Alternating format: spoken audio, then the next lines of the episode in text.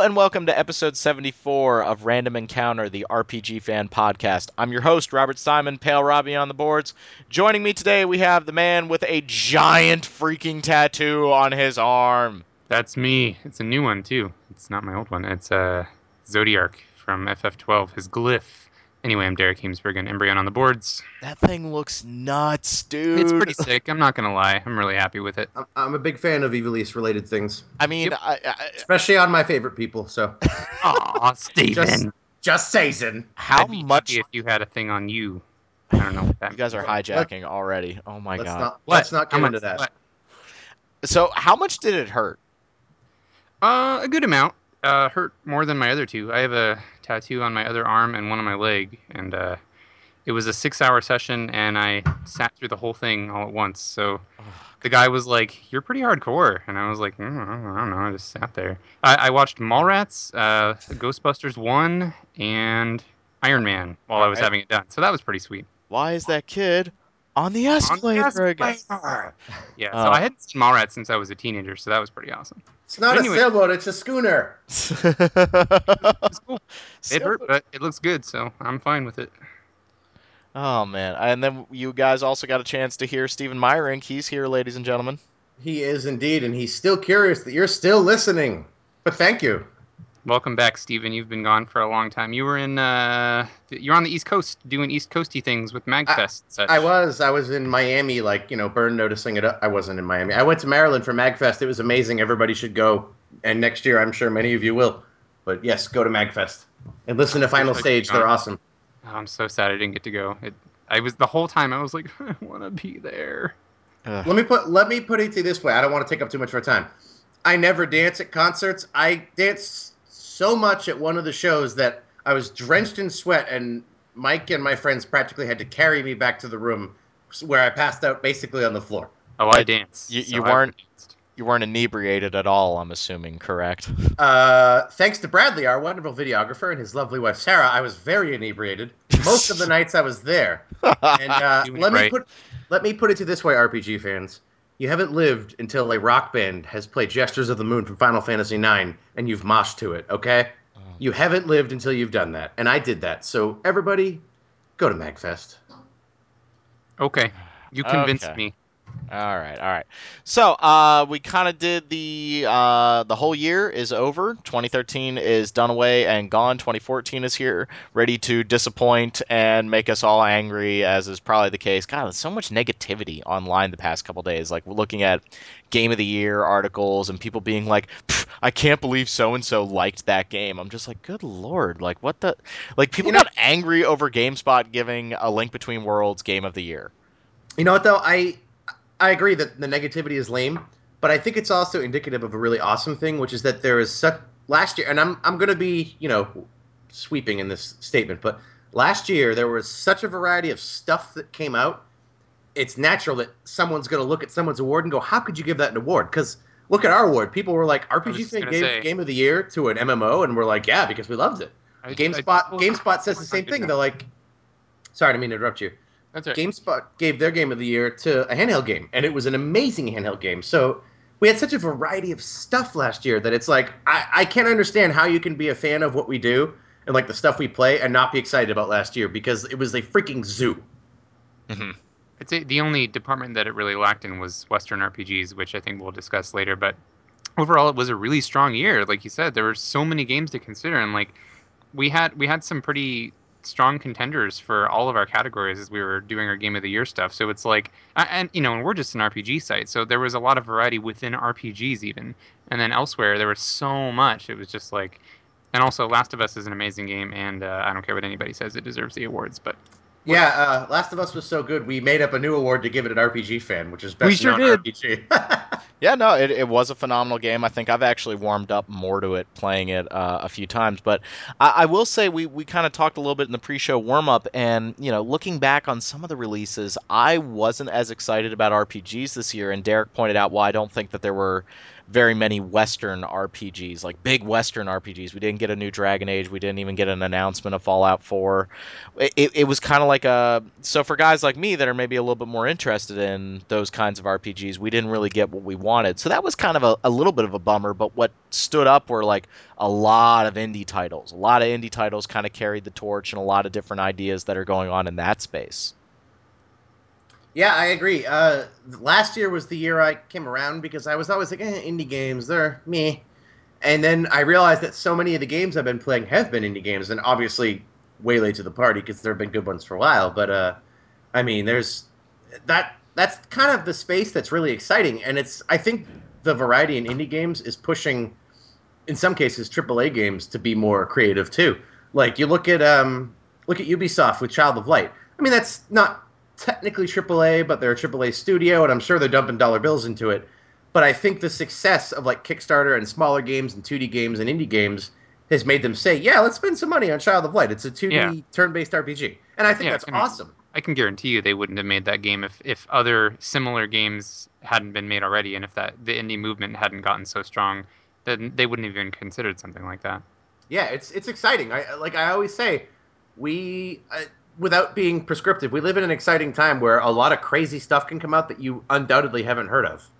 Yeah, like I love that I can wake up on any given day and read gaming news uh, about like this new Kickstarter was launched about something that looks amazing. Like I just saw one like an hour ago for Rain World.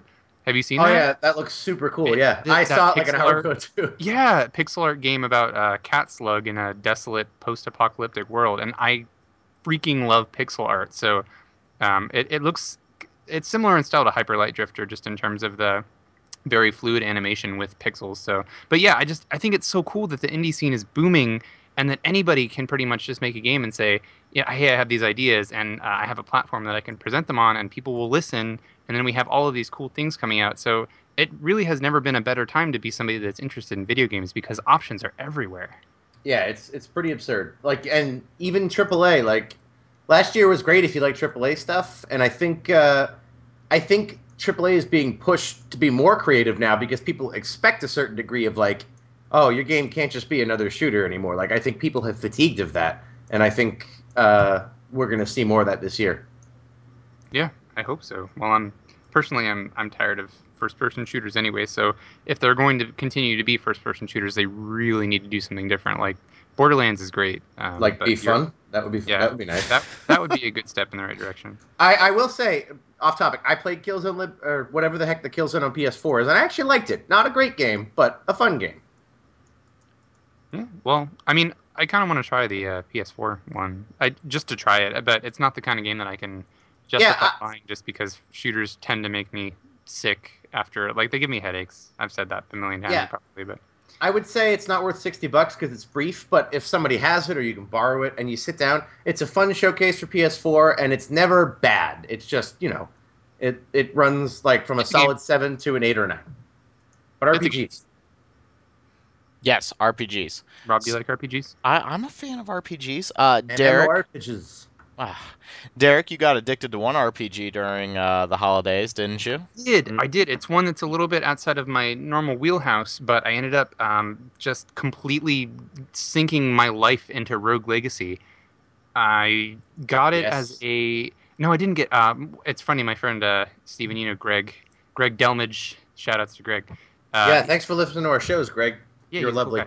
He's uh he was actually gonna buy it for me, I guess. Like on the day that I bought it, it was on Steam sale, so I bought it, and then uh, about an hour later, he said, "Well, I bought that for you, but now I can't gift it to you, so enjoy it anyway," which was funny. So I was I was destined to play it. I guess is what I'm trying to say.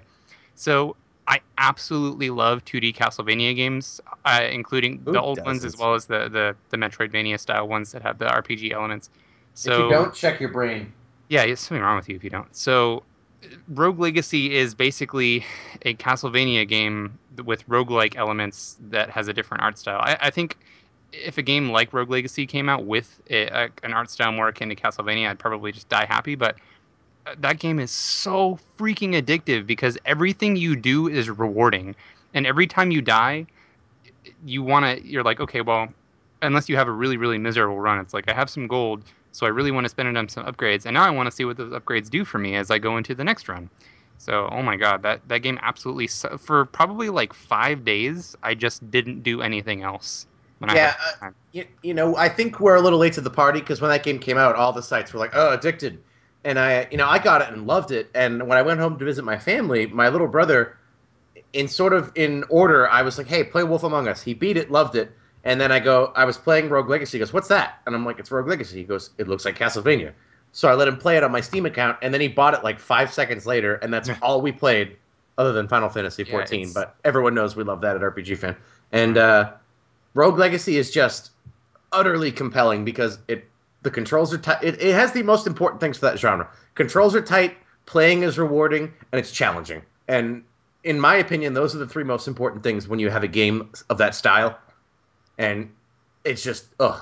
Yeah, Every that moment game is delightful and addicting. beats the crap out of you too, but you keep coming back for more. I I got I got frustrated, not maybe not as often as I was excited, but every couple of runs I would die some horrible death or just have some miserable stupid accident happen. But you'd have I, you'd, you'd have like Coming vertigo and color blindness and be like, well, yeah, could be worse, I guess. Yeah, that kind of breaks the whole game. I mean, I, I, I like Rogue Legacy a lot. I think that those kind of like, you know, the the being big or uh, or having dyslexia and things like that. I sometimes that was cute and funny, but at some point, maybe about like the six hour mark in the game, as I was getting close to the end, I kind of wanted that stuff to stop. And I kind well, and I kind of just wanted to beat the game at that point, and I was getting a little frustrated with yeah. it. And as you open up more and more character classes, that could end up hindering you because you could end up being like, well, wait a minute, I don't really like this certain character class. I haven't really built my my legacy around that. But now every once in a while, I'm going to get that character class and maybe no other good options. So that that's one of those little metagame things that I think I, I know Steven didn't wasn't bothered by because nothing bothers him, but well, no, that, no, no, that no, got on my nerves a little bit. I, uh, I I agree with you that it's it can be frustrating, but I think that's the kind of game that invites you to go back and play it and game it, like like Final Fantasy Tactics. It wants you to go back and game the system, and with it being as random as it is, that's sort of the occupational hazard of having a game that's procedurally generated like that. But also, it's like, yeah, you know, the first time I played, it was frustrating. I had five thousand classes that sucked, but then you know when you play again, you know, don't unlock that class, you know, level up. You you know what you want to level up, so you can sort of game the system to your to your liking. That's, true to an extent. Although I just agree though that I I, I had the exact same uh, observation as I was playing it. I was like, I don't want assassins and I don't want mages because they suck. All right, I right, just I'm want- I'm not gonna lie. I think assassins are awesome, and I think spell thieves are awesome. But we can all agree No, that arc spell thieves are archmages. Let's all agree that arc mages are terrible. Yeah, they're just bad. But yeah, spell spell swords or whatever they're called are fantastic. But that uh, those guys and ninjas, I, I think the dragon sucks too. But anyway, that's not relevant, I guess. It's uh, if you enjoy action RPGs, you should probably buy Rogue Legacy. It's dirt cheap. It goes on sale every thirty seconds, and uh, I I see no reason why you shouldn't own it. It's a great game, and Yeah. it's it's it's funny. It'll make you laugh, even at your own like mistakes. You'll laugh sometimes. You're like, oh god. I would also agree. I would also uh, rather suggest that even if it seems like the kind of game that you would not normally want to try, like if the idea of of roguelikes uh, is repugnant to you, you don't like the idea of having to restart or be level one or whatever. It's still really accessible and addictive. Um, it, it doesn't. I mean, it, it can be hard, but it doesn't ever feel so punishing that you're like, screw this. I just lost a bunch of time.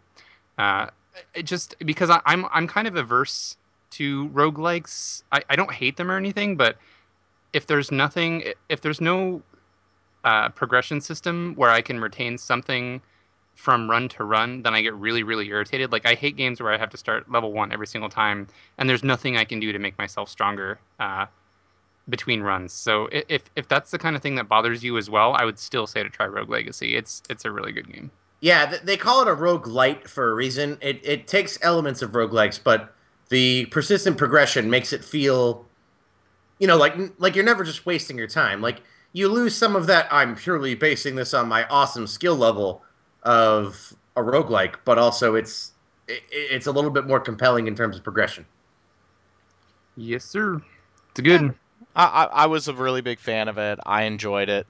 Um, and I, I think it's definitely a sign that we all kind of got addicted to it in our own little way. And it's a game that once it gets its hooks into you, you're not going to do anything else for a couple of days. Like waking up in the morning, pot of coffee, Rogue Legacy. And Yeah, it was, exactly. Yeah. Yeah, Actually, speaking of pot of coffee, I just bought a coffee maker, so everyone celebrate for me. you're like an official graduate student now, That's Steven. good. I'm very proud of you. I don't know how you just got one and you're in graduate school. Like, well, would because I one. because I was enjoying, you know, spending all of my money buying four dollar lattes at Starbucks. But now I'm I want I want coffee at home. That certainly I is want- its own joy, but I want to entertain myself with coffee Yeah. at my place. For okay, free, that sounds good. Sounds like a party to me. right? So you know what else we've all been playing? Hmm. Is Final Fantasy 14. Yes, but the Bravely Default demo. Ah, yes, we have indeed been playing. We have, and there's a lot of um. Varying Uh, opinions. So Yes. uh, I have I have a quick question, totally unrelated to gameplay. In the U.S., is the game still called Bravely Default Flying Fairy, or is it just Bravely Mm. Default? I think it's, It's just, just Bravely. Bravely Default. Yep, just Bravely Okay. Default. Uh, I, I mean, I, I understand exactly why they did that in the U.S. because everyone's like Flying Fairy. I don't like fairies. I played Zelda. People are Uh, dumb. So Well, I mean, with, with their memories of fairies being Navi, I suppose I can appreciate that. But that's what you think of immediately. well, I mean, I didn't even play Ocarina of Time, and I know how annoying Navi is. So she, yeah, she's the worst. I mean, she doesn't. mean- She means well. So She's no Tatl or Tael for sure. I gotta play Majora's Mask. I was convinced Yeah, that game sounds amazing over the Drop over my break. yo. That game, uh, that game is oppressive. But anyway, so the demo, we we've all played it. Um, I sunk about I don't know five hours into it, five six hours. Steven, how long did you play it?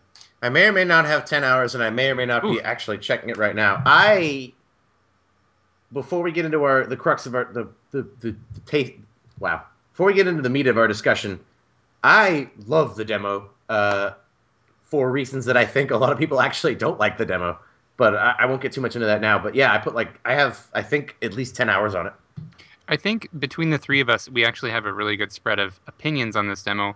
I would say that Steven leans the most positive, Rob leans the most negative, and I'm really squarely in the middle in that I I like the demo, but I also think it's a very bad demo, which probably sounds like uh, I'm insane because that would say it doesn't align with my tastes. But I think that it, the the demo does a really poor job of showing what kind of game Bravely Default is to people who don't know anything about it. For people like us who play a billion RPGs and are well informed and we do our research, we know what we're getting into when we play that kind of demo. But I think that it throws you in with so many options and so little explanation and and yes, it does yes, it absolutely does say this is very different from the regular game. You are just going to be doing fetch quests. But people are dumb and they will they'll be like, "Oh, well, the whole game is going to be like this. I don't want to play this game." Meh, peh, peh. Which I'm not I- saying is any fault of the game whatsoever. I'm just saying that I guess from a development standpoint, I feel like they kind of missed something there. They kind of dropped the ball on making it an accessible demo that makes people want to buy the game. I'm gonna I'm gonna jump in my- real quick. No, no, no, no, no. No, I'm gonna go ahead, ju- go ahead, go I'm gonna jump in real quick before Steven gets in there because I, I know the argument Steven's gonna make because we've been working with him for so long. And what Steven's gonna say, well, what Steven's gonna say is, well, haven't we been complaining a lot about games that hold your hand too much and really don't let you do this and that? Oh, now you're cheating because I said that before the show. I know, so it's almost like I'm. It, it, it's it's like it came to me in a vision. Um, and Picture my head. stop it. this. Stop it. and so I get that point, but I'm kind of I, I lean more strongly than Derek. When I picked up this demo, you're immediately thrust into like, okay, you're in this world. These are your party members. You just got a task from like a monarchy, from a king, and I was like, oh, okay. And then the game's like, here's this Farmville side quest thing that you can do to like assign people. Wait, what? Okay, so I I need to street pass with people now. Okay, now go to the town and you can change jobs, and we're not going to tell you what any of the jobs do or what's special about the jobs. Okay, now go out into the world and start questing. And I was like, wait, wait, wait. All right. Who are these party members? Like, I was just like, uh, you just hit me with like eight things in a row, He, and I, uh, the example I gave to Stephen was if I drop you into the middle of Deus Ex and I don't explain to you what your superpowers are, you're going to be stumbling and fumbling, and you're not really going to be having fun because you haven't had a couple of hours for the game to But- tell you how to interact with it. And I just feel that this game just throwing you into the middle of this, it was like, uh, uh, can we all agree that the Farmville stuff was probably not the first thing that this game needed to show you? uh, Yes, I, I, but- I will agree that it probably should have said, "Hey, this is what this does first. But I will say, vis-a-vis your Deus Ex reference, Deus Ex also starts like if you had a demo that started you out with a bunch of your powers, yeah. Bravely Default doesn't start you out with a bunch of your powers. It starts you out at level one and says, "Here are the potential powers you could have." And as and again, I I don't necessarily agree that you should pander everything to the lowest common denominator, but I feel like this demo was aimed at people who know what they're getting into at Bravely Default. Like people who wanted this game have been vocal about it for a while.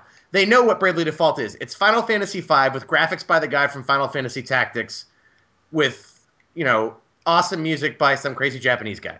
And like I got into it and I said, all right, cool. I'm well aware of what a Valkyrie does. I know what spear people do in Final Fantasy. I know what a black mage is. I didn't need them to explain that to me.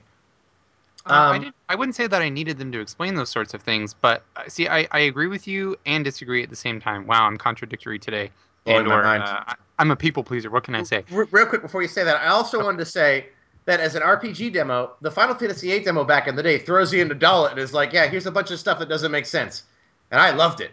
But the Bravely Default demo says, here's all the gameplay that you're going to be able to try out. We're not going to spoil any of the story for you, and I like that because now when I go into the game, it's not like, oh god, I got to play the first chapter again, and I know everything that happens there. Mm, I guess so, but the, the fact that they went out of their way to create a demo that has content that differs completely from the game also means that they could have created a small because they, they marketed this demo well what little marketing they did when they when they announced this demo via Nintendo Direct and elsewhere they explained that it would be a quote unquote side story that has content that's not in the full game and that made it sound like a neat side quest that actually had some kind of narrative uh, impact like something cool that might be you know a thing that you could play the full game and be like oh in the, the demo side quest they did this and this and they didn't fully explain that in the game. So now i understand. But instead it wasn't actually a side story as much as it was just like here is some here are some very basic quests with like a line of text to explain what it is. But what i was going to say earlier was not that i think uh, I, I agree with you because they do give you the option for all the jobs and all the jobs have to be leveled up so it's not like they're at max level and you have a billion abilities to choose from and blah blah blah. But at the same time i was like okay i've played a crap ton of rpgs i understand how this works. I don't need it to be explained to me but I have eight jobs available to me right away, and I made a party that I thought would be effective. Like you know, I made like a knight, white mage, black mage, and blade master or something, and I equipped them, and I noticed that everybody had weapon proficiency ranks that were kind of. I could infer, obviously, that having a higher proficiency would make it stronger, but uh, when I was using optimize, it kept equipping them with different stuff and blah blah blah. So I went out into the field, and I was like, I was just getting stomped because even though I thought I had an effective party setup, things are a little bit different in the game because you have the whole Brave and default system. And I just sort of felt like like I wish it would have been a little bit more structured where they would have said, okay, here's the beginning of the demo. We're going to start you with just knight, white mage, black mage, and then you beat the first boss, and then it says, okay, now we're going to give you two more jobs so you can experiment with those. But instead, it just kind of was like, here's everything at once, and then go fight all the guys. And, See, I I appreciate the point you're making, but I, I have to disagree again because Final Fantasy Tactics never gave you that handholding, and we always talk about that game as being incredible and amazing because you could just go your own way. And I don't think Bravely Default requires you to have a certain party composition. The fact is, the beginning of the demo is hard as balls, no matter what classes you have. Because my party just rocks everything now. But when I started, I had a black mage with no magic. I had a white mage with no magic. I had a Valkyrie with a spear, which is great because I saw the S rank and I said, okay, S rank, obviously I should equip her with this. And my knight was like, you know, I'm a knight, I'm average at everything, and I can protect people. Uh, so I got rocked a lot, but then you win a few battles, you gain some levels, and very rapidly you get powerful. And that's how it is in Final Fantasy Tactics and Final Fantasy V. You pick a class, you're just a total putz with that class at first. You're like, Durr, I'm a, I'm a mage, I can't do anything. And then you learn some magic, and you're like, oh, okay, that's how this class is supposed to work. So while I appreciate that the game does not say, you know, it doesn't say, here's four classes, learn how to use them, now here's four more. And I imagine the full game will be like that because that's what Tactics Yeah. did, that's what Final Fantasy V did. it but will, I'm. I, I, I honestly think that in this game it's intuitive enough, and the game itself strikes me that it's tough enough that no matter what you start with, you're going to be weak because you have a class with a crappy weapon. You don't have enough money to buy a good weapon for that class, and you don't have magic if you're a Let- caster. So Let, let me. I want to go back to Steven's argument about Final Fantasy, the, the Final Fantasy VIII demo, which I actually thought that the Final Fantasy VIII demo was terrible. And I remember that was like the first moment where I was like, hmm, something doesn't seem right here because I, I agree with you. I don't think that did a very good job of explaining anything. Meanwhile, the Final Fantasy VII demo puts you right into the thick of things. It didn't give you any materia to equip or anything. It just said, okay, here's some magical abilities, get used to the combat system, see what it's like.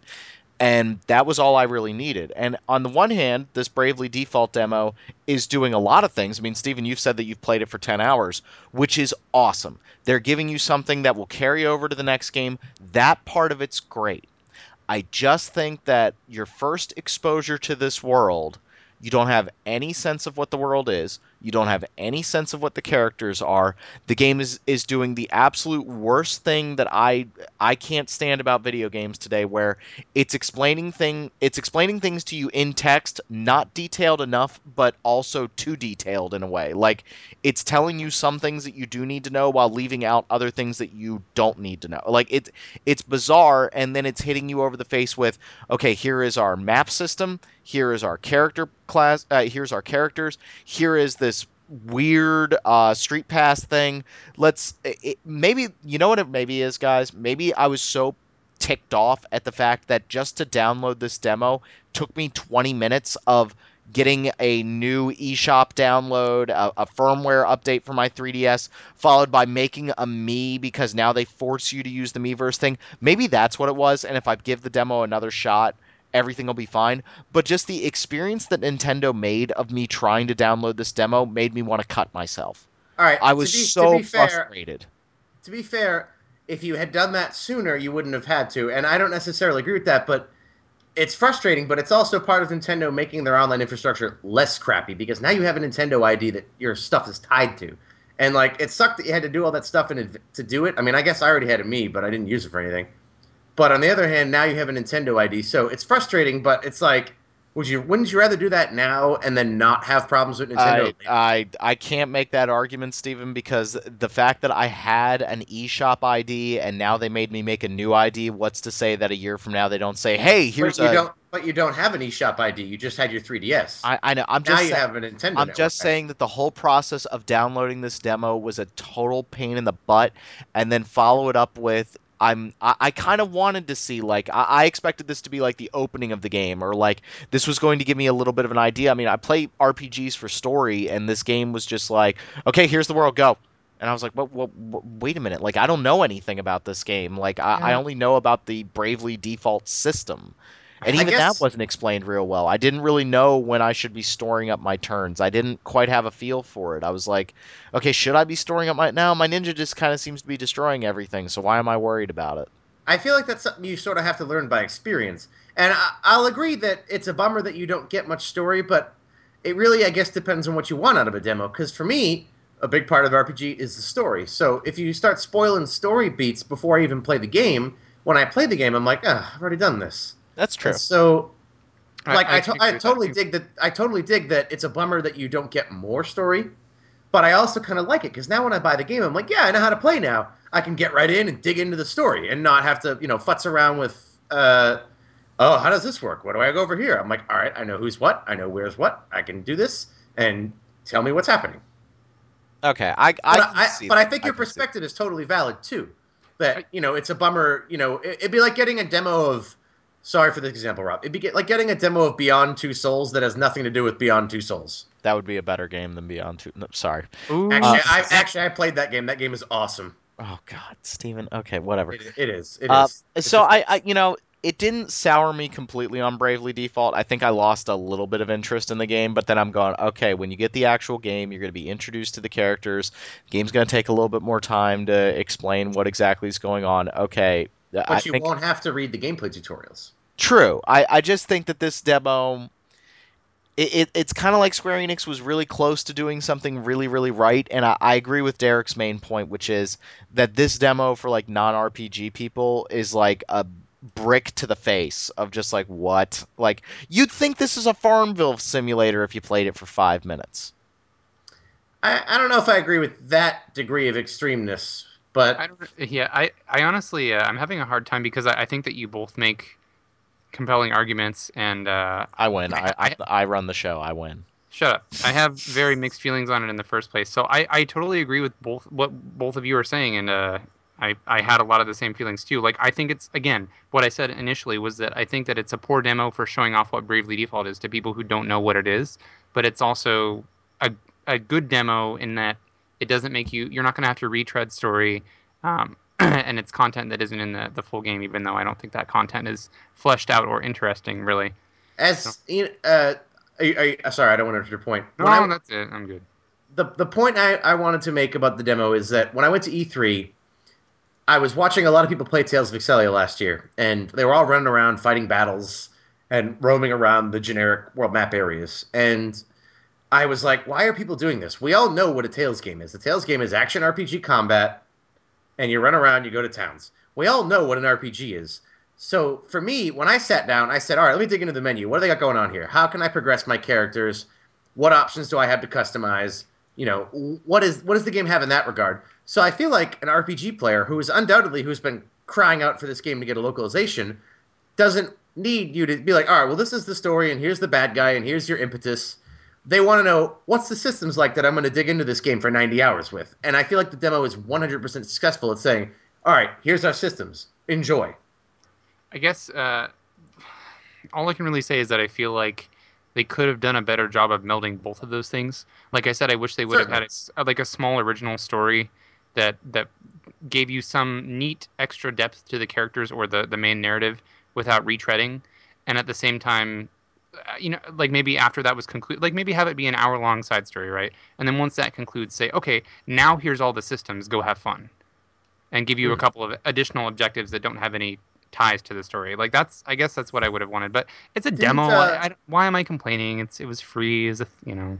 Didn't Whatever. Etrian Odyssey Millennium Girl do that where they had like some original stuff and then they were like, all right, you finished the original Um, stuff, go level up and stuff. I'm not sure. I know. Well, I know for sure that the demos had that you were able to transfer your save data over to the full game. Um, and I think the only original stuff they really had was there was there were a couple NPCs that were like, "This is a demo, lol," and yeah. Lol. But- Yeah, so but but those were also great demos because they let you transfer save data, and that's something that we haven't touched on yet. Is I know we're wrapping up the conversation about Bravely Default, but it is really cool that you can transfer some portion of your save data to the full game. Obviously, not it's not since it is a side story, quote unquote side story. You're not transferring your actual progress, but you do get to transfer uh, your street pass data for the rebuilding side quest as well as what is it? You get to transfer like your friend your friend list if you've made any friends. The and if street you, pass thing. and if you hit any of the awards in the game, we're like, oh, you did this or you played the demo, you get bonuses of like items and stuff in the full game. So yeah, it's not going to that's break your experience, but you're going to jump into the full game knowing how to play, knowing what you want to aim for, and having some additional means to do that. I do really like that, even though this, the bonuses are like have two potions and one ether, and you're like, okay, Well, the first one is, but the, the last couple ones are like, here's some crazy cool weapons and stuff. okay. Well, that, So I mean that's that's a neat bonus as long, and they're not game breaking or anything, so that's cool. Yeah, they, they basically just cut out grinding in the full game because anybody who buys this game not expecting to do some grinding, uh, don't. It's it's again Final Fantasy V is a tactics. Part of the fun of those games is grinding to build crazy parties. You're Yeah. gonna be grinding in this game, but the benefit is if you press right during battles, you can activate turbo mode. It's Oh, true. I didn't even realize that. That oh is yeah, dude, cool. it's it is baller. Like I'm sitting there and I'm like, you know, it would be great when I'm grinding job levels if I could speed up this game. And then I hit right and I was like, oh, I can speed up. And then I hit it again. I was like, oh, I can make it go even faster. Yeah, you can So, go up to uh, like 4x speed, and yeah. it's you grinding is almost eliminated. I mean, like the the chore of grinding is gone. Yeah. you can Like- just speed it way the hell up. Yeah, it's a great feature. It's in. We talked about it in Final Fantasy twelve International. It's. it- It's weird because you don't want to completely eliminate having to fight battles to level, but eliminating the tedium of sitting there watching your characters casting the same spell is a great feature to have. And when I realized I could do that, I was like, "Oh, I'm gonna go level up every class." I think it's And great that it's optional. That that you can either use it or don't. Turn it on or off anytime. Uh, Yeah. It's very convenient. You don't have to go into a menu. You just hit right on your control pad, or if you don't want it, hit left. You know, that that's that's exactly what I want out of a feature like that because I also don't want that completely eliminated to the point where it's almost as if the game is playing itself. So it Yeah. that's it's so convenient. I, I feel a little bad using it almost, but it's really convenient. Yeah, because you're still making the choices you'd make. Like you're still like, oh, I got to pick all my spells and use Brave and Default and all that, which are cool features, by the way. Uh, but yeah, it's it's it's nice that you can turn it off because there are times where I just want to watch the party I've built just annihilate enemies. That's fun sometimes. Yep, Hmm. yep. I'm I'm still interested in it. You know, I, I, I wasn't. You know that despite Square Enix's best intentions, I didn't say no. I'm not playing this game. I just thought it was a little weird. Um, but I, I think you know making a demo can sometimes be really hard. And on the plus side, you're able to carry stuff over. So it, it's one of those things where I get what they're trying to do. Maybe not the right kind of demo for me, but okay, good job, and I'm probably gonna end up getting the game. So is that Yeah. fair? I feel like I'm being very Yeah, diplomatic right that's- now. No, I, I think very that, I think that's a great way to put it. it. I, I agree with you guys when I say I don't think it's a demo for everybody. It was a demo that suited me, but you know, I've I've read a lot about Bravely Default, so I jumped in knowing I was like, all right, I know what I'm I know what I'm getting into here. Right, right. And you know, I have the collector's edition pre-order, which I rarely do, but I really really like job systems. Yeah, me too. I did that too. Well, it was like ten bucks more, right? And yeah, it was it was a like lot nothing. of cool stuff in it. So mm-hmm. Yeah, I like the soundtrack, which I've reviewed on RPGFan.com. You should read my review of it. I said it's one of the it's one of the few soundtracks that even came close to the awesomeness of Chrono Cross for me, and I That think that's the best soundtrack ever. So, The the battle music is freaking awesome. so good. all right, So so real quick before we go off topic, the battle music is amazing, and in the full game, when you fight battles and certain characters do better, every character has their own battle theme. So if you start to rock with one character, their version of the battle theme starts, and they're awesome. yeah, the battle, the all the music in that game is ridiculous because Revo is ridiculous and awesome. Yeah, the final boss music, it's like four songs that are like ten minutes each. It's just, blah. Speaking of which, this is super off topic, and I don't want to go too far into it. But have you heard any of the uh, Drakengard three stuff yet, Steven? Mm-hmm. It's freaking insane. It is. It's And, uh, crazy. there's there's like one track because I I just listened to a couple of game rip tracks, and there's one track where the intro is literally 45 seconds of insane laughter that gets gradually more and more distorted until it turns into freaking gabber, and it's like dum dum dum dum da da da da da da da. Okay. So uh, I want to play that game a lot. All right, so I, I think Drakengard 3 leads us into a, a good place for discussion about games that we're most anticipating for next year. Oh, very nice, Rob. Yeah, I'm, I'm the master of the segue as I was sitting here looking up. I've, I'm sorry I've been so quiet. It's just I've, uh, I got really excited because we're finally talking about E3, and I just spent like uh, 20 minutes looking up flights from. Dude, I, I am so excited that you're going, and I'm sure Derek is going to go, so we're going to have a lovely time. Well, I think what I'm going to be able to do is, you know, hey, hey, the kids, the, the the listeners get to hear how we plan this stuff out. If I take a train to Newark, Delaware from 30th Street Station in Philadelphia, I can actually get a round trip flight for $400. That's good because you're way east. Yeah, I am way. I might be the most east. Am I the most east? Rob, would you say that you're always east? I'm always east. That's a Diablo reference, and you didn't get it, and I'm very upset. upset Always. No, I actually did get it. Always into the east. I got it. it's not it. a big black mushroom. I don't care. I also uh, reserved my Reaper of Souls collector's edition, so Mm. I, I, wanna did it. That. I don't am going. I, I, am going to get that, but I'm not going to get the collector's edition because I got the one for Diablo 3, and it was awesome. But Yeah, I'm, Diablo I'm 3. splurging a little bit. it was awesome. So you're not getting the other one. well, it was awesome, but it was ninety dollars, and you know, Diablo 3 is Diablo 3. I love it, but it's hard to love sometimes. Yeah, I know, love collector's editions, but only So, for. Anywho, anywho, Anywho. So, so, Anywho. so we were talking about Drakengard three. I gotta ask, are people really excited for Drakengard three? They All Or right, is this? Uh, I feel like this is like how how I like Deadly Premonition. That's what I feel like. It's like Derek, before I, because I, I I know you're going to make a different point than me. I agree with you, Rob. I think people are forgetting that Drakengard 1 and 2 were awful games. Drakengard 1 and 2 had really neat stories. Yep. And they were awful. And then people Yeah. were like, oh my god, I love the soundtrack for Nier, and it's back in Drakengard 3. And I feel like that's the only reason people give a crap about this game. Um, And don't get me wrong, series change all the time. This could very well be an awesome game, especially with Square Enix being on this weird, like, we're going to do things that aren't stupid lately renaissance. Uh, so I'm going to. I am definitely going to check it out because they've really been impressing me lately. The music is fantastic, which I sort of expected. But I really feel like they intelligently are sort of marketing this game on the whole. Yeah, it's kind of related to Nier. Remember, everybody loved that soundtrack and said it had a cool music. So Uh, I, I feel like this game could be terrible, but it's weird and quirky like the first two in Nier. So everyone's like convincing themselves that it's amazing. I think that's very valid. Um, and at the same time, I've watched a bunch of gameplay footage. Uh, I know a couple people have been streaming it recently, so I've been checking out a couple streams of it. And Oh, really? I- yeah, and I, yeah, and I've been like I stop whenever cutscenes happen because I don't want to be spoiled on stuff. But I've watched quite a bit of gameplay, it doesn't look like it's a phenomenal game by any means, but it, by any wow, I cannot talk by any means.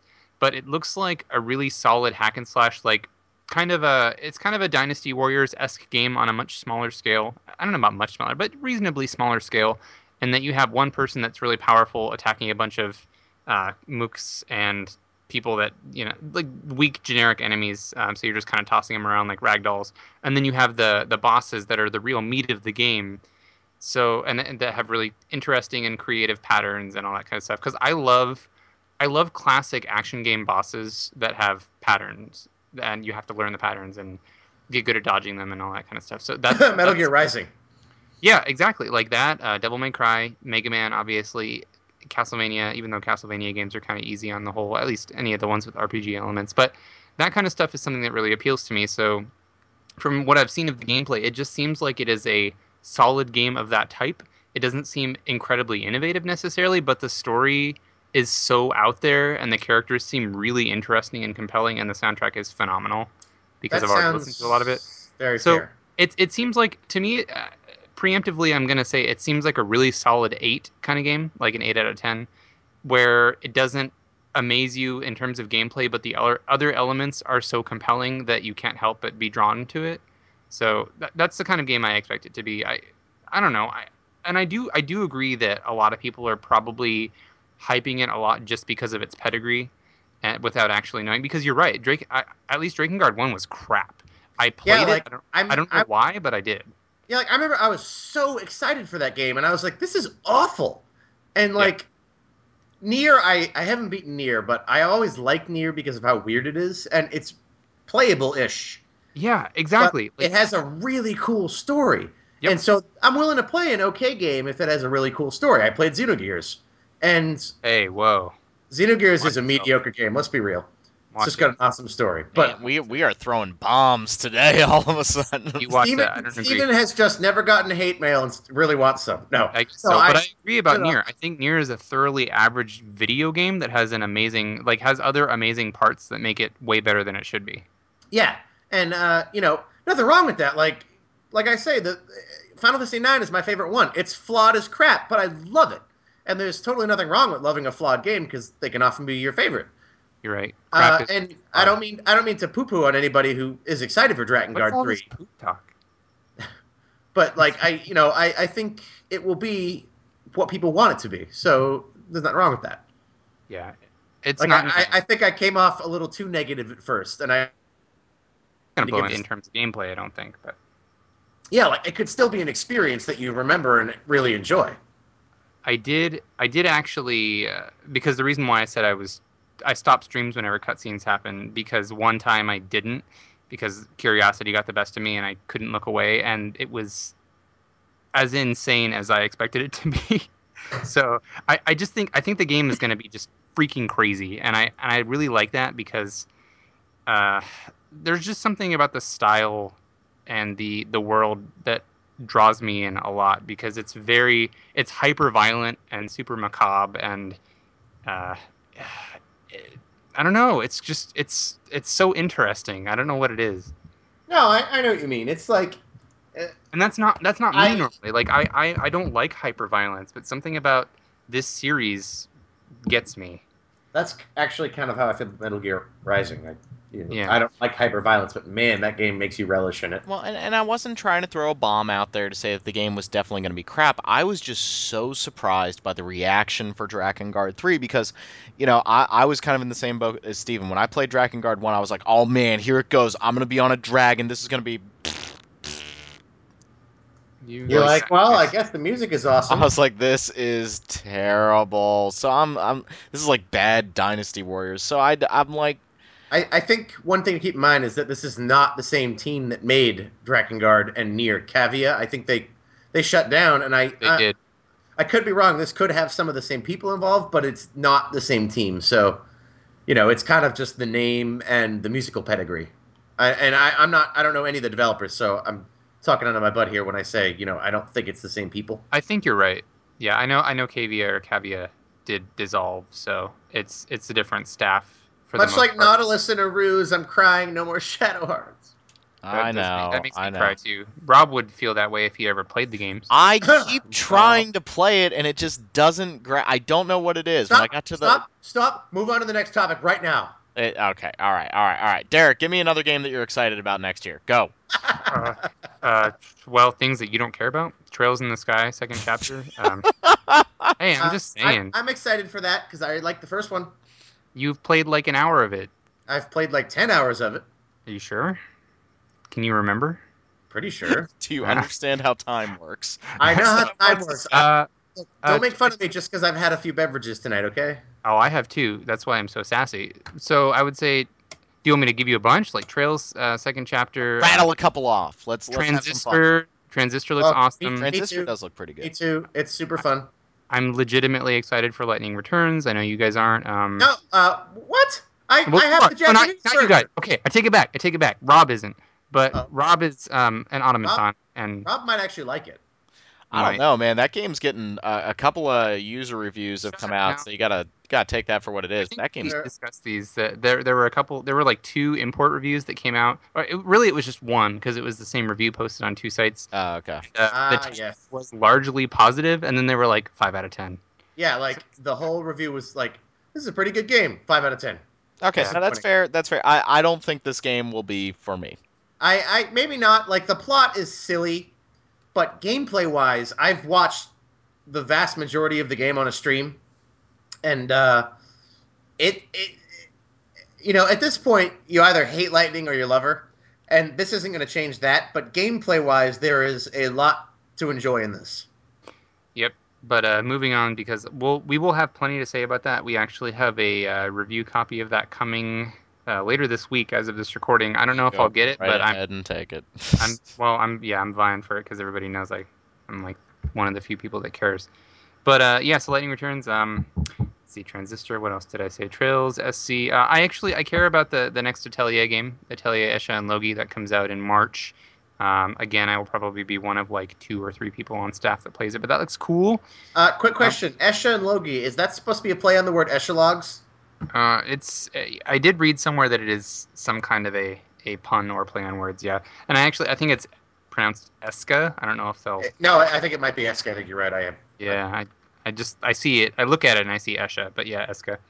Um, and there's a lot of good. Uh, uh, like I don't know. Are we? We're supposed to get Witcher three this year, right? Yeah.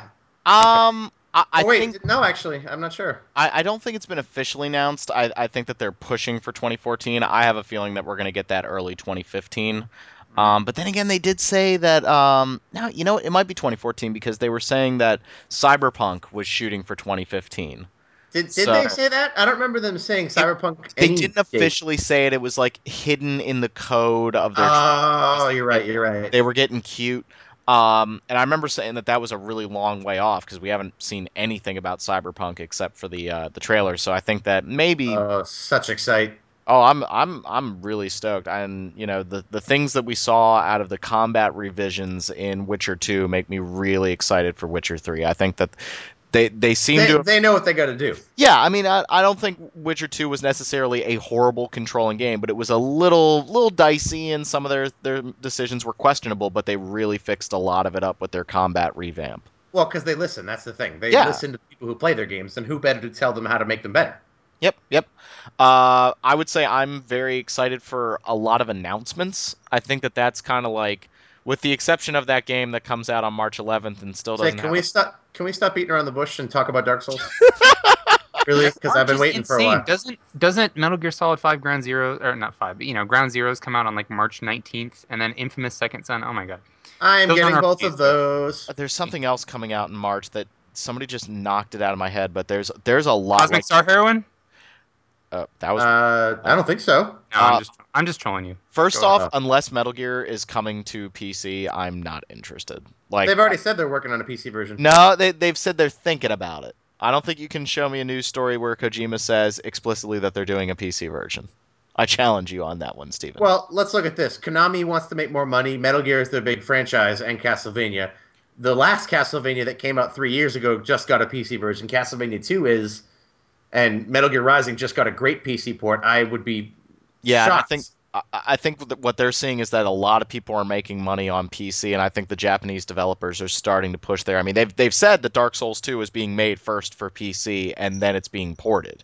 And So- uh, Square said the same thing about 15 and uh, KH3. So Yeah, so let let's see what happens there. But uh, you know, I think it, it's easy for me to say Dark Souls 2 is my most anticipated game. At this point, I don't even think about it because I'm just like, yeah, I don't either. it's coming. And when it comes here, it takes over my life, and I'm ready to go. I'm just bummed that we don't have a PC announce, uh, a firm PC date yet, which has me a little nervous. And I'm also bummed because I do want that collector's edition on PC, and apparently you can only get it in Europe right now. That has me really bummed out, but you know what? Whatever. It's Dark Souls 2. I just wish it, the radio silence on the PC version has me really nervous right now. We're we're two months away. Yeah, but you know what? Look at uh, Final Fantasy X and X2 HD. They were radio silent on the Vita version forever, and then they were just like, eh, "It's coming. Here's all the details on it, like all at Uh, once." yeah. And I, I think there's something to be said for not telling people stuff before there's anything to tell them. I know. I just would like if it was coming out in April, I'd want to know it's in April at this point. If it's coming out in May, I'd want to know it's May. I'm starting to get like, okay, this could maybe be coming out on PC a lot later than I was initially hoping, which would really bum me. out. It honestly wouldn't surprise me if we had a delay on that game at this point because remember, like Dark Souls 2 had like a two week delay. Uh, Dark Souls 1 had like a two week delay or something, like right at the last minute. It Mm. would not surprise me, and that's also based on the fact that at TGS they were saying uh, uh, right before Dark Souls One came out at E3, people were it, things were still not set in stone. They were still kind of screwing around with things about the game. So would not surprise me if that game got a little bit of a delay, like a month. Just throwing that one out there. I, I don't think that would surprise me either. Yeah. Um, but yeah, I'm super stoked for it. I, I'm really excited. I think everybody's saying the right things. Apparently, uh, the original Dark Souls 1 director has had way more contact with the game ever since all those news stories came out. That could be PR speak. That could just be people saying, oh, yeah, no, no, he's totally involved. No, no, no, totally. Yeah, yeah, yeah. Dude, yeah, dude, dude. Yeah. Hey, I, I look at it this way: I don't care who's involved as long as they get the tenets of the game right, and you don't have to have the original guy involved to do it. They had the original guy involved with episode one, two, and three. Very good point.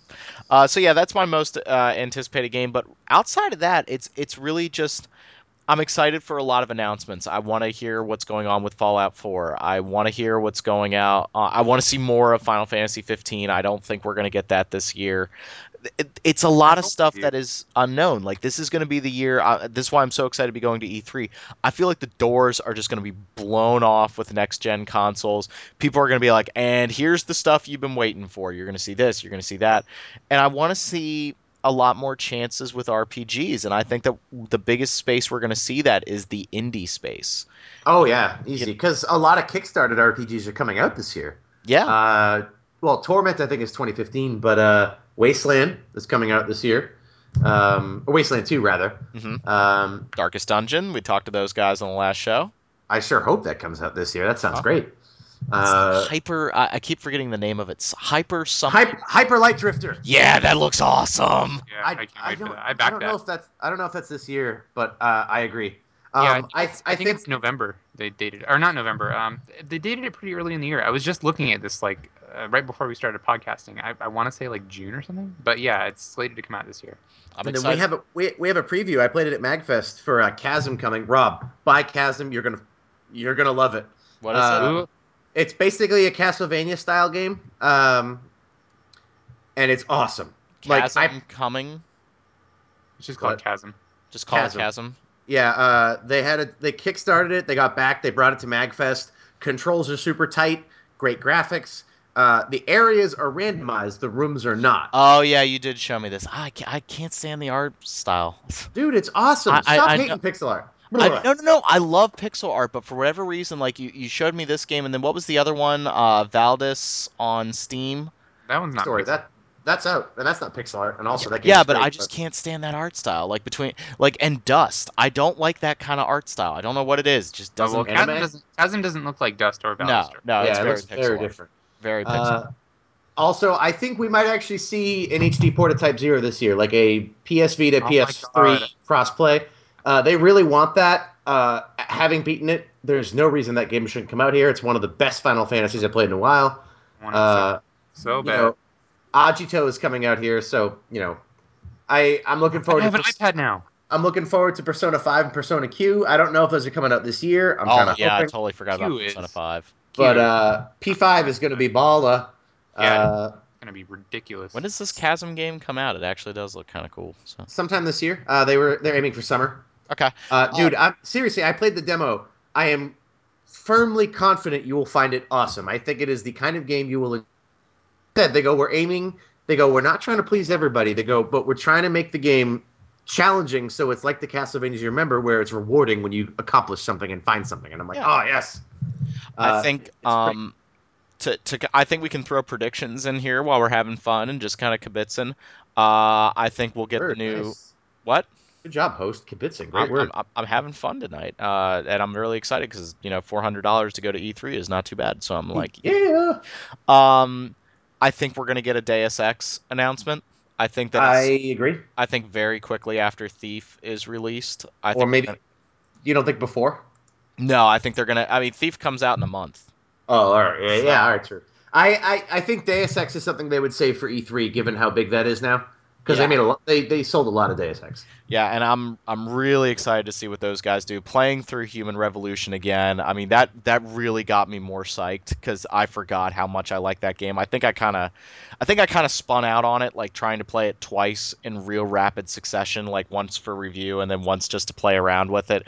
And the PC board had some problems at first, like the load times were really bad, but they they really fixed that game up, and it was really Yeah, that's I- a special game. not that that was Square explicitly, but Square is really moving to right a lot of the wrongs they've made for a few years, and Deus Ex I think really showed that where you know you got the game for five or ten bucks if you already owned it. That was fixed- awesome. they fix problems. There are games by AAA studios, Battlefield 4, that still don't that are almost unplayable for some people that they've done nothing about. And Square had that fixed what in like two weeks? I think it was right around the time the game came out, because it was for the, the review code was having problems with it, but they fixed it up, and I, I just think that Deus Ex, you know, I'm really excited to hear about that. We did kind of hear about some Eidos Montreal problems. Uh, they they made a studio that was apparently going to make the next Hitman game, and that's been killed. So that has me a little bit nervous. What do we feel about Square Enix's financials as of late? Uh, well, they haven't said much, but I let's. Their games have been selling better. They've managed expectations. 14 blew their expectations out of the water. that's true. And uh, last time I checked, two weeks ago, uh, they are not experiencing what uh, the Old Republic did, which was the, hey, we had a million, a bajillion people subscribing, and then half of them quit. Uh, that does not seem to be the case with 14, probably because it's awesome, unlike Old Republic, which is not awesome. Forgive me if you like Old Republic. Ouch. Uh, Uh, Dave what about just started crying a little bit. what about well, uh, okay? That's gonna, the thing is, one of those games has creativity behind it. One of them has a corporate faceless monster. ouch. uh, Uh, uh, wait, wait, wait. I'm gonna ask some rapid fire questions about Square Enix. Okay, I want, I want yes or nos. Okay. No, no, yes, no. All right. I well, agree with Those Derek. answers. Dragon Quest X in America. Uh, that's actually iffy. I feel like if it's going to come here, it's going to be the PC version, I agree. and I Also, hope yes. that I hope that it does. Uh, but uh, I'm not sure because it's been a little while since it came out, and they've already they're already readying the first expansion, and we haven't heard a, a damn word. So Hey, they're making a sequel to Bravely Default, and we're getting that next month. The original The Bravely one, Default, just to avoid confusion. Yeah, but, but Yeah. we're getting we're getting the updated version of the original Bravely Default. I know. So I, was, I was just avoiding confusion. Uh, Dragon Quest Seven on 3DS. No, but I Damn wish it. we would. Yeah, I really want to play that. I feel like I- and no, you don't. I I, vote don't care. You don't, Rob. You don't. You do not. no, Dragon I Quest want. Seven is by far the most inaccessible game in the series, but because it is so freaking long. But they so- fixed up. They they apparently fixed up the whole beginning Did they? of the game. Because th- the Dragon Quest Seven on I'm sorry, Dragon Warrior Seven on PS One, you don't fight your first battle until you're like seven hours in. Yeah, apparently they fixed that for the 3DS version. All right. Well, if Like, they I agree with you, but like that, yeah. but I no, I like it. I, I never, I never like. I didn't even really make that much progress in it. I think I probably put about 15 hours into it ever. But I, I wish it would come out here because I'd love to give it another chance, and I've become a, a bigger fan of Dragon Quest. I know Steven isn't. Not that that's relevant because I can have my own opinions. So I don't I, I don't hate Dragon Quest. I nothing it. Can mom and dad stop fighting? yes, Uh, all right. mommy uh, was gone for a while, so daddy's been lonely. I don't know why Steven's mommy. my God. Uh, yeah, yeah. Final Fantasy 15 in 2014. No. No. No. But I wish it would. Again, Actually, wait, wait, wait. I take that back. Maybe in Japan, possibly Q4. Uh, maybe. I could see a December release in Japan, maybe. And- I could not disagree more. I don't think there is a snowball's chance in hell of that That's why I said maybe. They they've showed a lot more of that game than they normally show of their in progress stuff, though. I, I think by a lot more you mean just like a really nice looking video that I don't know how much of that was gameplay. Well, let's wait and see. I think it, I personally think it was all gameplay. Uh, I'm going to be cautiously optimistic. Well, I think it was. I think it was all in engine, and I think the parts with a HUD were gameplay for sure. And I mean, they said it was. You know, maybe. You know, I think we're past the age of this is definitely Killzone Two. Uh, okay, let's keep going uh, rapid fire with some more stuff. Uh, deep down, utter disappointment, yes or no? No, I think that game will be disastrous. uh, I don't like I don't free really to know play. I don't like free to play. Not a fan of free to play. Path of Exile changed my mind a little bit. Uh, Deep Down has a really neat concept. It's Assassin's Creed plus Dark Souls. I hate one of those series, so there's a fifty percent chance that I will love this game. Since I when do like Dark Souls. Yeah, I Oh, know it's new. sure, I sure, just recently played AC4 and loved it. Actually, I did kind of like AC4, but uh, that's neither here nor there. I, I, I, I like the concept they're going for with it, and I like the style of combat they're aiming for. I just, I, you know, call me an elitist, whatever you want to call me. I'm I can't dig the mobile thing, and I always associate mobile with free to play because it's just cheap, cheap, cheap. But this game looks anything but cheap, so I don't know. I, I have I got nothing. I don't think it'll be a big disappointment though. okay. Better better than Dragon's Dogma. I think we've already talked about the fact though that free to play games tend to lend themselves to a structure where you cannot progress without dumping money into it, and you always hit a wall that Or you cannot surmount without, yeah, without a ridiculous amount of time or money investment. Anyway, go ahead. All right. Uh, moving away from RPGs just really briefly because I'm still trying to wrap my head around this. Uh, Castlevania Lords of Shadow 2, modern day Dracula walking around science laboratories. Go. Uh, What I did- the hell? like, you know what? I'm tired of not. I'm tired of not wearing it on my sleeve. I love crazy crap, I do too. and I enjoyed that demo. Uh, there were parts of the demo I didn't like at E3. The combat was super tight. It was gorgeous, great art design. I liked Lords of Shadow well enough. Uh, maybe a seven if I had to give it a number, which I don't like to do. But I thought it was fun. Certainly better than the last few 3D Castlevanias, other than maybe Lament of Innocence. Uh, yeah, I, I will play it for sure. I like wackiness. I don't like to be negative or anything, but uh, I I haven't really played the first one. I played a demo of it, and that's it. And I played the demo of Lords of Shadow 2 at E3 and was severely underwhelmed. Although, again, it was a demo, and I don't want to fully judge the game uh, just It, based it on was that. a bad demo. It was a bad demo. I, Really? I would say that. oh, really? So, demos, so- huh? oh, yeah, demos can be. I'm just kidding. I was just blown away by how different that game looked because I was always like, well, when are they going to show the modern setting stuff? And they didn't just show like him hanging out in like a gothic looking like future. No, he's like full on in science laboratories with stealth kills. And I was like, Yeah, what isn't the? that Wait, that's though? happening? Yeah, Why is it that's so happening. Freaking wacky! It's so cool because like they hinted at that with Aria of Sorrow, like it's in the future, and then you were in Castlevania the whole time. So it's like, yeah, I'm in the future, meaning a couple of the weapons are guns. Really? Yeah, I, I'm all. I, I don't know what to make of this game, but I went from being like, because the problem was I played Lords of Shadow on the PC, which playing that game at a rock solid 60 frames per second was awesome. The only problem was that that game has horrible pacing issues, and a lot of the enemies are cheap as hell. Like they they have no wind up animation, and almost every enemy in that game has a splash attack that I just can't stand. It's really lazy.